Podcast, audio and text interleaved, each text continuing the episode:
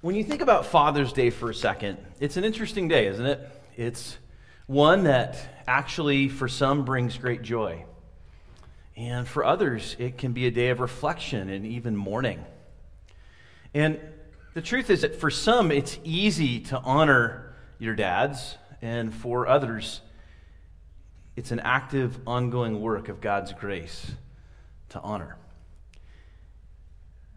One thing is certain, though and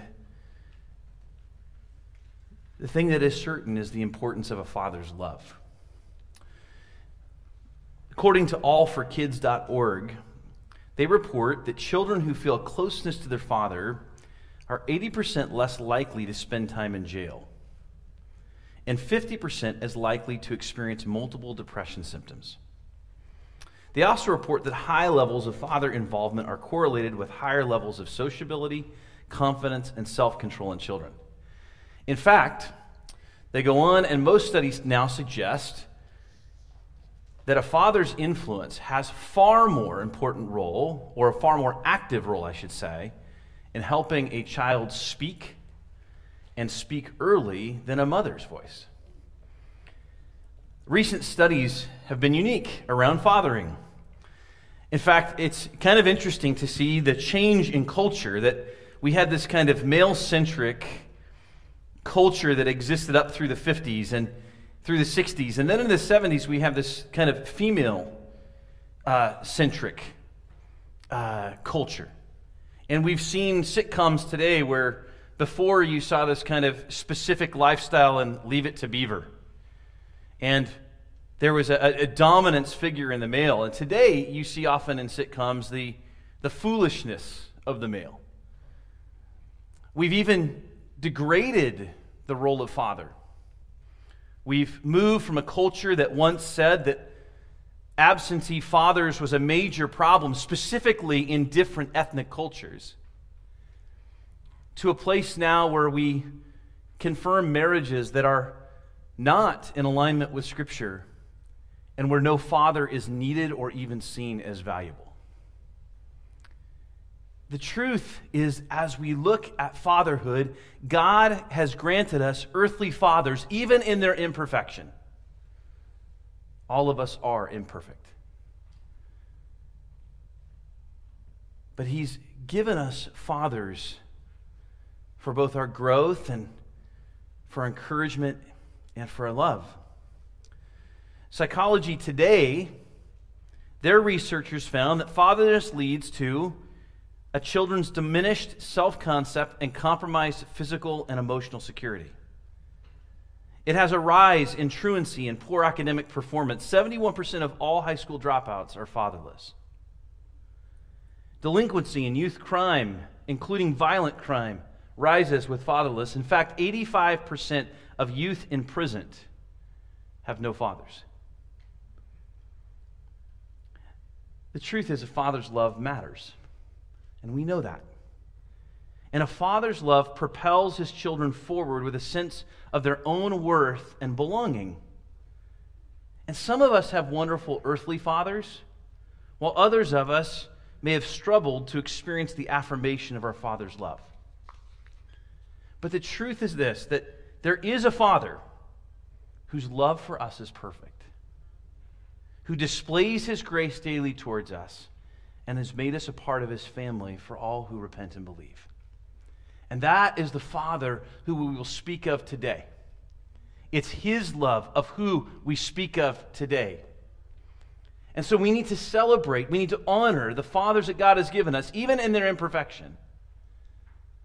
But we need to honor the one true Father that we have the Father Creator, the Father God, the first person of the Trinity.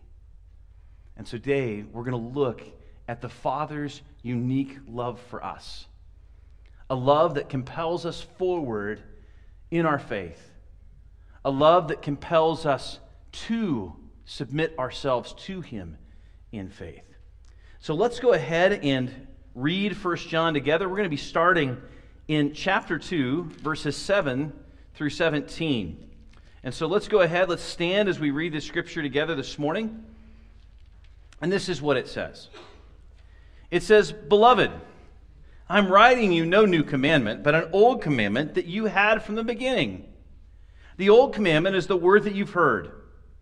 At the same time, it's a new commandment that I'm writing to you, which is true in him and in you, because the darkness is passing away and the true light is already shining. Whoever says he's in the light and hates his brother is still in darkness. Whoever loves his brother abides in the light, and in him there is no cause for stumbling. But whoever hates his brother is in darkness and walks in the darkness and does not know where he is going because the darkness has blinded his eyes. I'm writing to you, little children, because your sins are forgiven for his name's sake. I'm writing to you, fathers, because you know him who is from the beginning. I'm writing to you, young men, because you've overcome the evil one. I write to you, children, because you know the Father. I write to you, fathers, because you know him who is from the beginning. I write to you, young men, because you are strong, and the word of God abides in you, and you have overcome the evil one. Do not let the world or the things in the world. Do not love the world or the things in the world. If anyone loves the world, the love of the Father is not in him.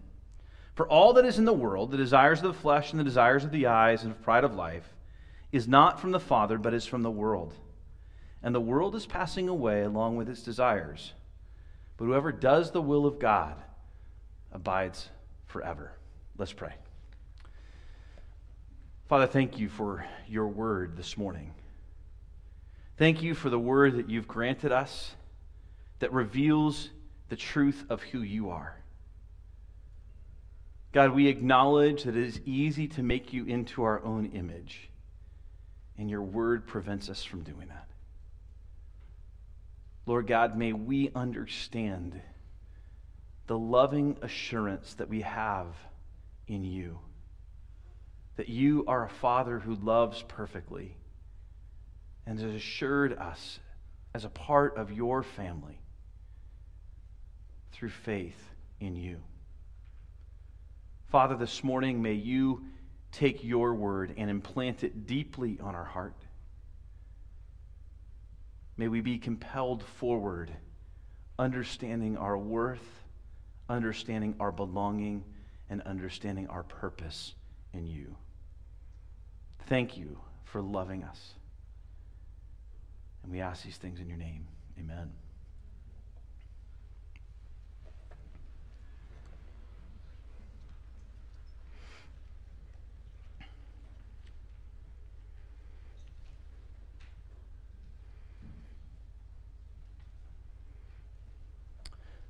The heart of this passage is the idea that the Father's loving assurance in belonging to his family is an ongoing work of his grace towards us.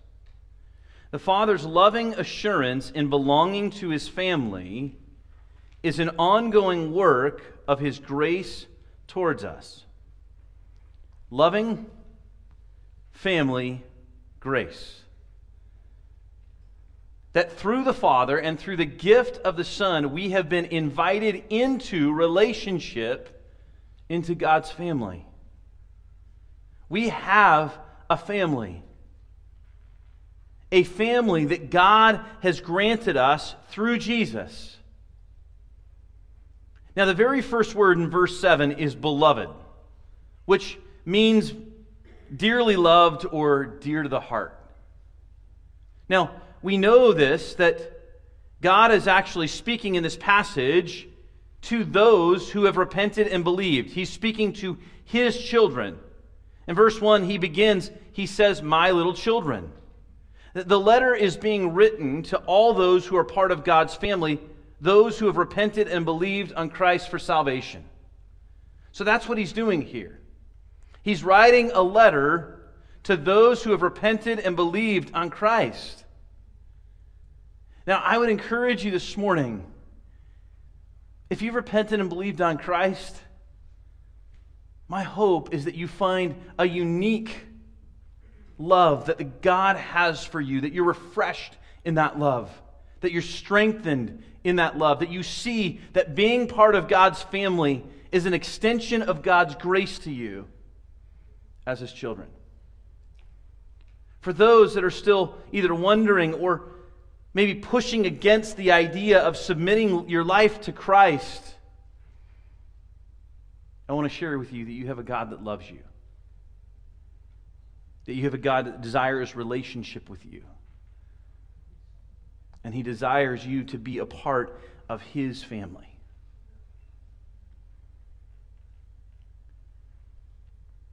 I want to encourage you to consider the love that He has for you this morning. 1 John 3 1 says, See what kind of love the Father's given to us that we should be called children of God. And so we are. That through Jesus, He has made you a child of God. That's exciting. He's adopted you into His family. The God of creation has invited you into His family and he calls you his children if you repent and believe on Christ. 1 John 3 1 continues The reason why the world does not know us is that it did not know him.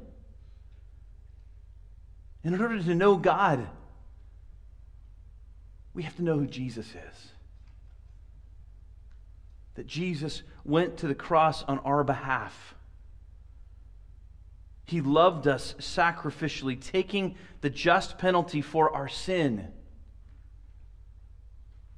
and overcoming the power of sin through the resurrection, granting us new life in Him.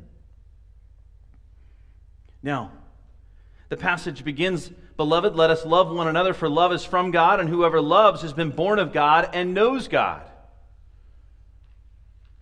Anyone who does not love does not know God. Excuse me, I'm reading from chapter 4. Sorry about that. That did not sound right as I was going through it.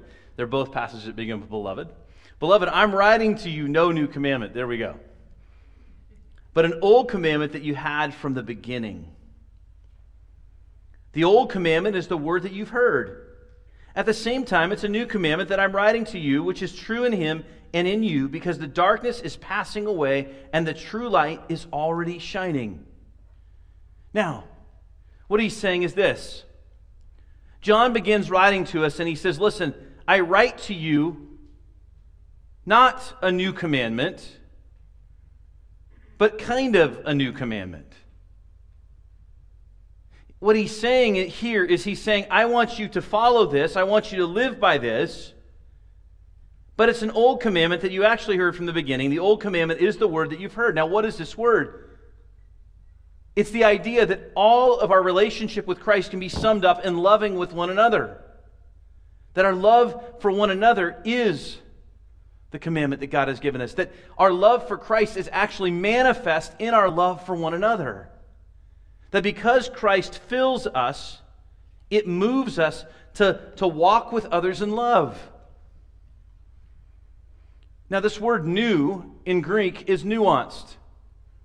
There's, there's two words that are often used for new in Greek. The first is neos, and neos is what you think of as new. It's something that is created from nothing. It wasn't there before. The, the other word in Greek is the word kainos. And kainos actually just simply means better. And that's the word he uses here. What he's saying here, in essence, is I'm writing you no better, no new commandment, but an old commandment that you've had from the beginning. At the same time, it's a new commandment, a better commandment. So he switches. This word kainos means that he's telling us that this is a better commandment. It's not that he's changed. His call is still for us to love one another. But now what he's saying is, I give you a better commandment. And he tells us why. He says the reason that it's better is because in verse 8, at the same time, it's a new commandment that I'm writing to you, which is true in him and in you, because the darkness is passing away and the true light is already shining. What's the difference? The difference is now this is no longer a command that's empowered by the flesh of effort and will, but it is a command that's being fulfilled because Christ is living in you. This is something that we can do. I've shared with you guys in my life. One of the greatest evidences that Christ was in my life was giving me a love for people. If you had known me at 17 or 18, you would never have seen a real love for people. I didn't like people. I had close friends that I liked, but people annoyed me. And people who made poor choices, they got their just deserve. What do I care? But as God got a hold of my life and Christ began to work in my life, no longer was my life about justice and annoyance with people. But God began slowly moving in my life where I began to display mercy. I began to love people in their brokenness. I began to want to serve people. It wasn't a human effort but it was an effort being fulfilled by God. And so, what he's saying here is this He's saying that the commandment that he's given us is to love one another. And part of loving one another is loving Christ or loving God with all of our heart, soul, and mind. And what he's saying, in essence, is this He's saying that no longer are you doing this in the strength of the flesh, but now you are doing it in the strength of the Spirit. And it is possible.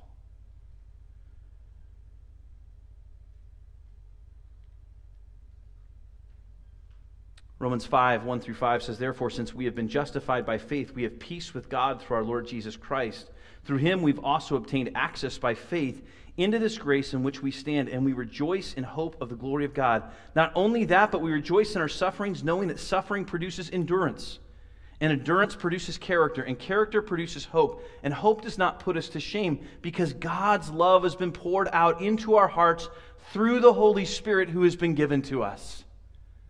We love because he first loved us. We love because when we put our faith in Christ, he grants us his Holy Spirit to indwell us, making it possible to love.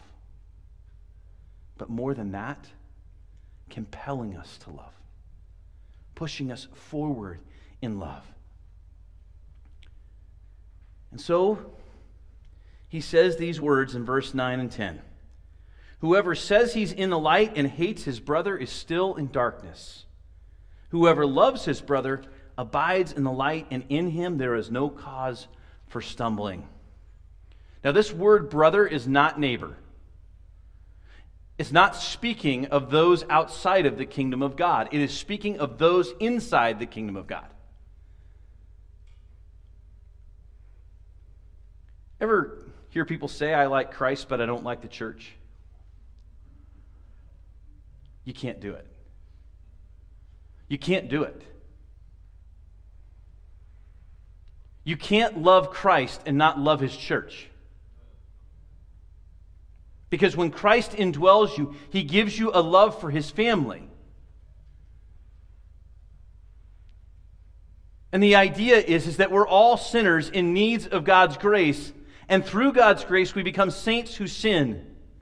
And it is the messiness within Christ's church and within our lives that God exposes our hearts. He actually teaches us to love. It's easy to love likable people. It's not easy to love unlikable people. It's easy to love people who have the same beliefs and the same ideas that we have. It's harder when they rub us wrong.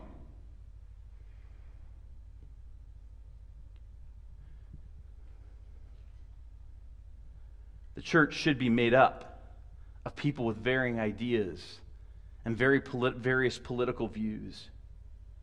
Because the church then can show the world that it is possible to be unified and walk in love with one another, even when we disagree on peripheral things. And he says here, how do you interact? How do you interact with the body of Christ? God never designed us to live alone. And part of the reason He didn't design us to live alone is not just so that we might grow together and not be in isolation and be overcome by sin, but it actually was so that our hearts would be really revealed. Ever been with somebody you were like, well, I can endure them for about 10 minutes? Right? Maybe you feel like you're that person. I don't know, right? Everybody's got somebody that they're like that with.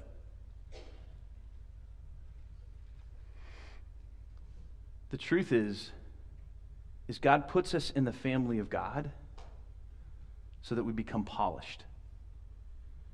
So, those areas of our life where we think that we're loving, we find out that we're really not.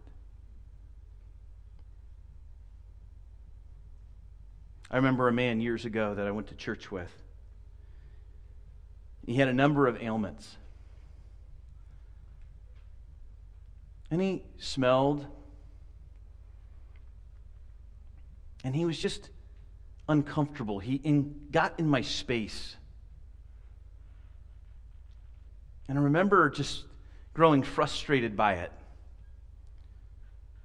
And one of the days, I remember him sharing, thinking he has no awareness of his condition. And then he stated that condition out loud.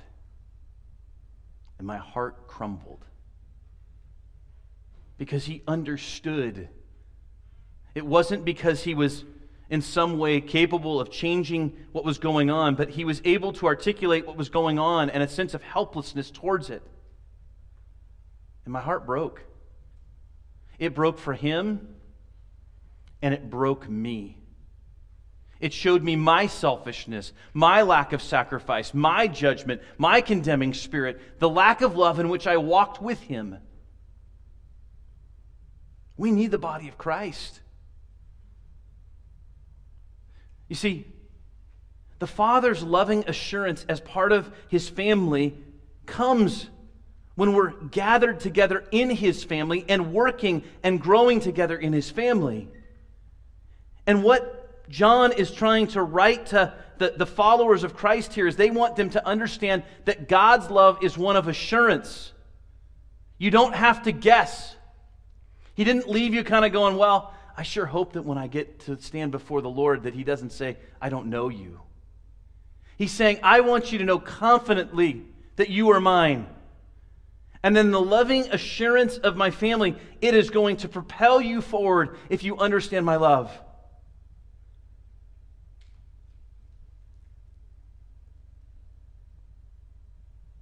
Verse 9 and 10 actually shows us the Father's loving assurance as part of his family produces confidence and clarity regarding our salvation. It produces confidence and clarity regarding our salvation. You see, because God's love and because he desires us to know that we are his, he makes it clear when we are his.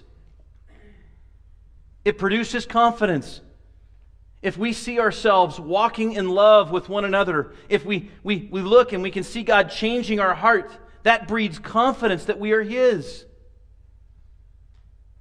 But if we're living for ourselves only, and we, we live and walk in that selfishness and lack of sacrifice, and we have a condemning spirit, those things should not be breeding confidence that we are part of Christ's kingdom.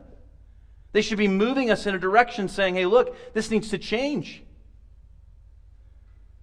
Secondly, it gives us clarity. It produces confidence and clarity. It helps us see the truth that when we walk in the truth of God, when we submit to Him, and we see God beginning to change our hearts, it actually helps us see that all of His truth is real. See, notice what it says. It tells us here in verse 10 and 11 this one thing. It says, There is no cause for stumbling, but whoever hates his brother and is in the darkness and walks in the darkness and does not know where he's going because the darkness has blinded his eyes. Know that if you find yourself apart from the love of God, you're walking in spiritual blindness. You're actually making a choice to be blind to his truth.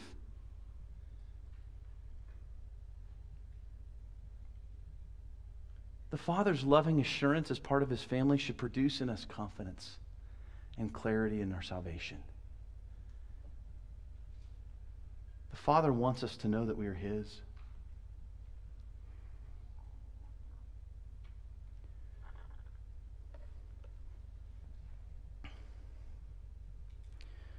I remember years ago playing in a, a, baseball game, and the first time I'd ever hit a baseball out of the ballpark.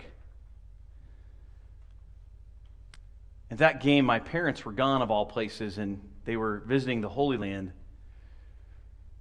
And I remember my grandfather was there, and I was very close with my grandfather. But there was just something different about looking over and hearing my, my grandfather, who sat on the stands and he, he clapped. But I remember going back and saying, I wish my dad could have seen this. And a few weeks later, God's blessing, I got another home run. And my dad was at the game. And for most of you who would look at me and say, uh, yeah, I would probably never be accused as being an emotional stalwart, right? My wife will tell you, Lisa will tell you, that I'm not very excitable one direction or the other. In fact, that was what, what makes me awkward at times because I, I don't show a lot of, hey, this is wonderful. I got it from someplace, and I got it from my dad. But on that hit, I rounded second base and I looked over the side, and my dad was on the top of the bleachers with his fist in the air, yelling, Great job. He wanted me to know my relationship with him and that he was proud. That's what Christ wants with us. You don't have to guess with God. God's laid it out so you know clearly you are His.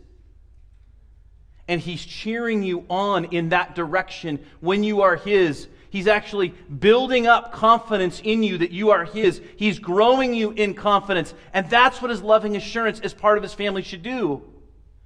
That when we are part of the body of Christ, that we are a part of God's family. This is like a family meeting every week together. In fact, it's like family discipleship time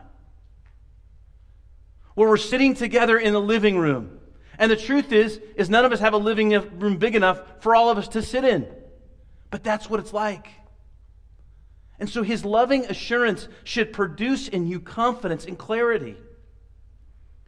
You see, the spiritual family relationship reveals the truth about our hearts whether Christ really resides in us.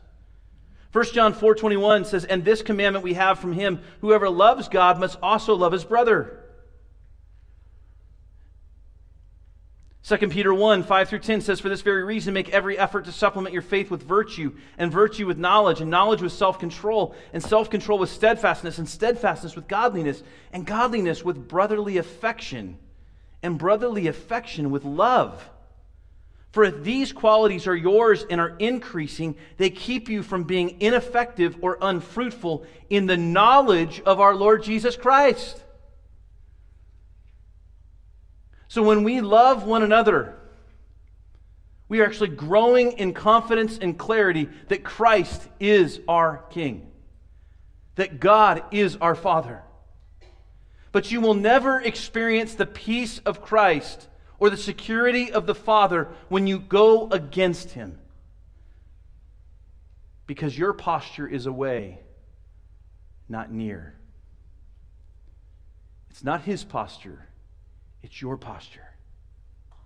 He goes on, for whoever lacks these qualities is so nearsighted that he's blind, having forgotten that he was cleansed from his former sins. Therefore, brothers, be all the more diligent to confirm your calling and election, for if you practice these qualities, you will never fall. What an awesome thing. See, God then is actually maturing us in and through our love for others. Now, why does this matter? Think about our culture today. Cancel culture is everywhere. Christianity, for years in our culture, has been deemed as judgmental, lacking love, when we all along know that it is actually our culture that lacks love. And cancel culture is nothing more than this. Cancel culture is a real time example of hatred towards your brother. There's no mercy, there's no forgiveness, there's no humility to recognize their own sin or failures, and it's marked by final condemnation or judgment. Christ and his grace is the answer to the cruelty of cancel culture. He is. We need to practically understand that we have answers. This is a wonderful example for us to be able to look out and say, listen, yes, that person offended me. Yes, that person hurt me. And they hurt me within the body of Christ. But I seek to restore, to, for, I seek restoration, I seek restora- uh, reconciliation, and I walk in forgiveness, in the loving forgiveness of God. It means that I walk in love, and love is not some passive, mamby pamby, weak thing. Love means that I speak truth in love. Love means that I demonstrate mercy when I need to demonstrate mercy. Love means that I mourn with those who mourn. Love means that I walk as Christ walked with people. So, the second thing that the Father's loving assurance as a part of his family does is it encourages personal spiritual growth and maturity within the familial relationship of his church. It encourages personal spiritual growth and maturity within the familial relationship of his church. Notice how many times he says, I'm writing to you, little children. I'm writing to you, fathers. I'm writing to you, young men. I write to you, children. I write to you, fathers. I write to you, young men. This is a personal, a personal invitation. And what it tells us is that when we understand God's loving assurance as a part of his family. That God is growing us and maturing us together as his family, and he meets us where we're at. Notice who he starts with. He uses the word little children, or children later on in verse 13. Now, this is slightly nuanced. The word here for little children is the word teknia and it focuses on a child who is dependent, a, a child who is completely reliant upon their parent. The second word that's used here is paideia. And paideia refers to a child's immaturity and need for instruction. So, what we see in the first part of this passage, when he says, I am writing to you is the issue of dependence. And then what we see in the second part of these passages, when he says, I write to you, he's instructing. So, who are the children? Well, the children are the new or immature in faith. The new or the immature in faith.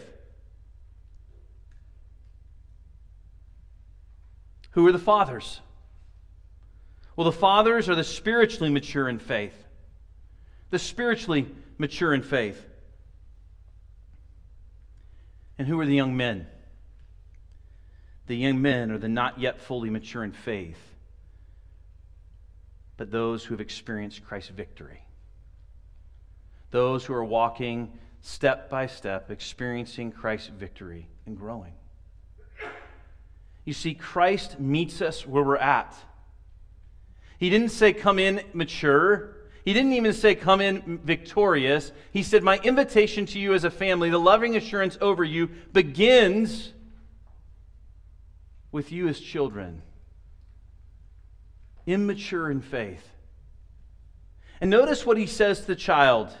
He says, Because your sins are forgiven for his name's sake. That's all we need to know. When our sins are forgiven as children, that is enough. That's where our dependence lies. He's affirmed. Charles Spurgeon put it this way He says, And do you not glory in him? Little children, when they begin to talk and go to school, how proud they are of their father. Their father is the greatest man that ever lived. There never was like was the like of him. You may talk to them of great statesmen or great warriors or great princes, but these are all nobodies. Their Father fills the whole horizon of their being. Well, so it certainly is with us and our Father God. We start with that. And for some of us, our earthly fathers may fail us and may have failed us. But we have a Father in heaven who understands. And that Father generates within us this desire to grow. When we are forgiven, what does He say? He says, What should you do? What should be your motivation forward? What should be the instruction? He says to those who are new in faith, Know first of all that your sins have forgiven. Second of all, move forward being motivated by the fact that you now know the Father. That what should compel you forward is the fact that you now have relationship with the Father.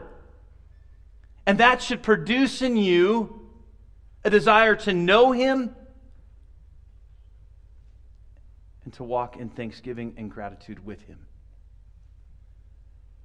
What propels you forward when you are immature in the faith? It is the knowledge of your Father. So, what does he say here to the fathers, the spiritually mature in faith? He repeats it twice Fathers, because you know him who is from the beginning. And then he says it again Fathers, because you know him who is from the beginning. What he's saying is this there is an intimacy here. These are individuals who understand that God is all he claimed to be and who are seeking to walk in that, that are experiencing God's victory, that are experiencing a love for one another. And he's saying, continue in it. That's both your dependence and your instruction. To walk in the knowledge of who God is and the, the relationship that you have with Him.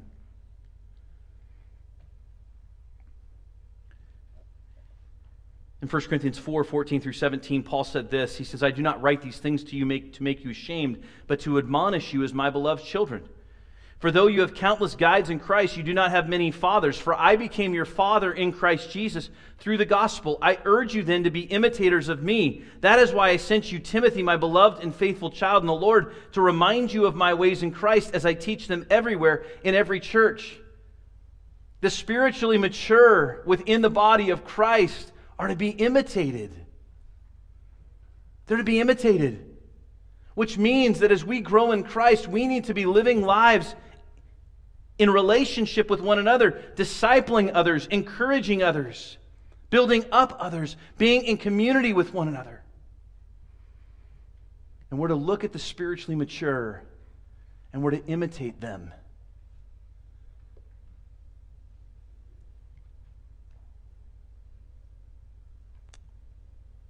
Ever seen people in your life who are walking with Jesus and their life is just an encouragement to you? We need to see people whose spiritual walk are an encouragement to us. We need those people in our life. It reminds us, first of all, that God is who He claimed to be. It reminds us of the assurance of His love that as we walk with Him, that He will continue to grow us.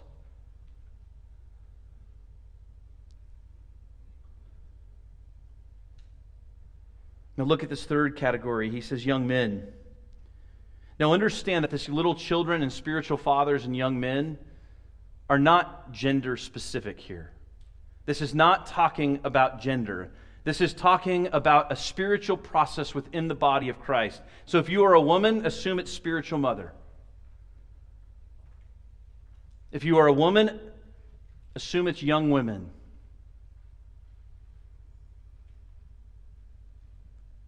You see, the young men are not yet fully mature in faith, but have experienced Christ's victory.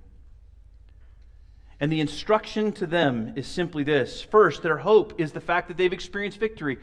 Ever find yourself feeling defeated as you try to overcome sin? Ever overcome sin in a specific area of your life? Even if it were for a season? His point is you have experienced victory, continue to press forward. Don't lose hope. It wasn't a one shot deal. God's not done. It's like me dieting. I was dieting, dieting, dieting, dieting, and then I felt like garbage in April and May, and I put back on this weight. And I turned to Elise this week and I was like, you know, it's so defeating. Like I was down like 25 pounds, and I've put on probably 15 to 20 of it, and now I got to go back and do it again. It's like, so when do I want to start? Let me figure out the day that I want to eat on and start after that day, right? no, what he's saying is the loving assurance of God says start today. Don't lose hope. You've seen the victory of Christ and it is sweet. So keep walking in it. That's what he's saying. And so, what does he say? He says, Be motivated here. And what's the instruction to those that have experienced victory? He's saying, Because you are strong and the Word of God abides in you. It is in the Word of God. It means that we don't give up, that we continue to press into the Word. And we let the Word of God change us, and we let the Word of God speak to our hearts, and we let Christ's grace move over His Word and cause us to walk in righteousness. So as we grow in Christ, our love then will grow for the Father, not for the things of the world. We'll begin to see more victory and greater victory. And so God meets us where we're at, and that encourages us in personal growth. So when we're in the body of Christ, this is something we experience. We should be experiencing encouragement to grow personally as spiritual saints as spiritual followers of Jesus, which builds our assurance and helps us know that God genuinely loves us. So, finally, loving assurance as a part of God's family exposes the futility of loving the world over God. God's loving assurance, the Father's loving assurance as part of his family, exposes the futility of loving the world over God. Verse 15 says, Do not love the world or the things in the world. If anyone loves the world, the love of the Father is not in him. For all that is in the world, the desires of the flesh, the desires of the eyes, and pride of life, is not from the Father, but is from the world. And the world is passing away along with its desires, but whoever does the will of God abides forever. When we experience the assurance of Christ, when we experience the assurance of God's love for us, we don't want the world.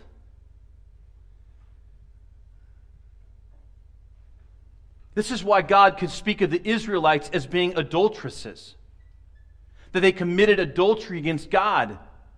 Because God had revealed his love towards the nation of Israel, and yet they continued to pursue the passions and the pleasures of the other nations.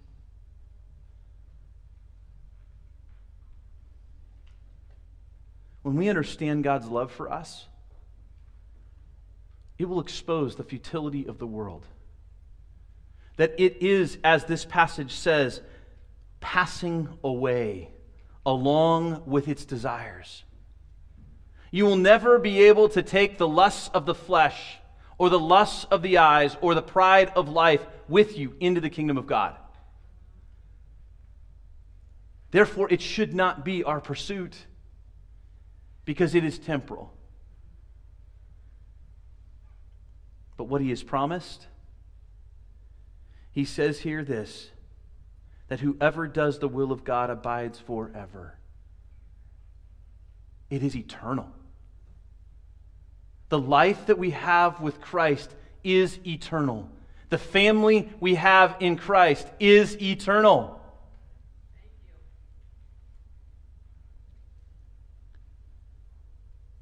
And the things of this world are simply passing away. And so, my question to you is then if God loves us, what in the world is getting in the way of our love for Him?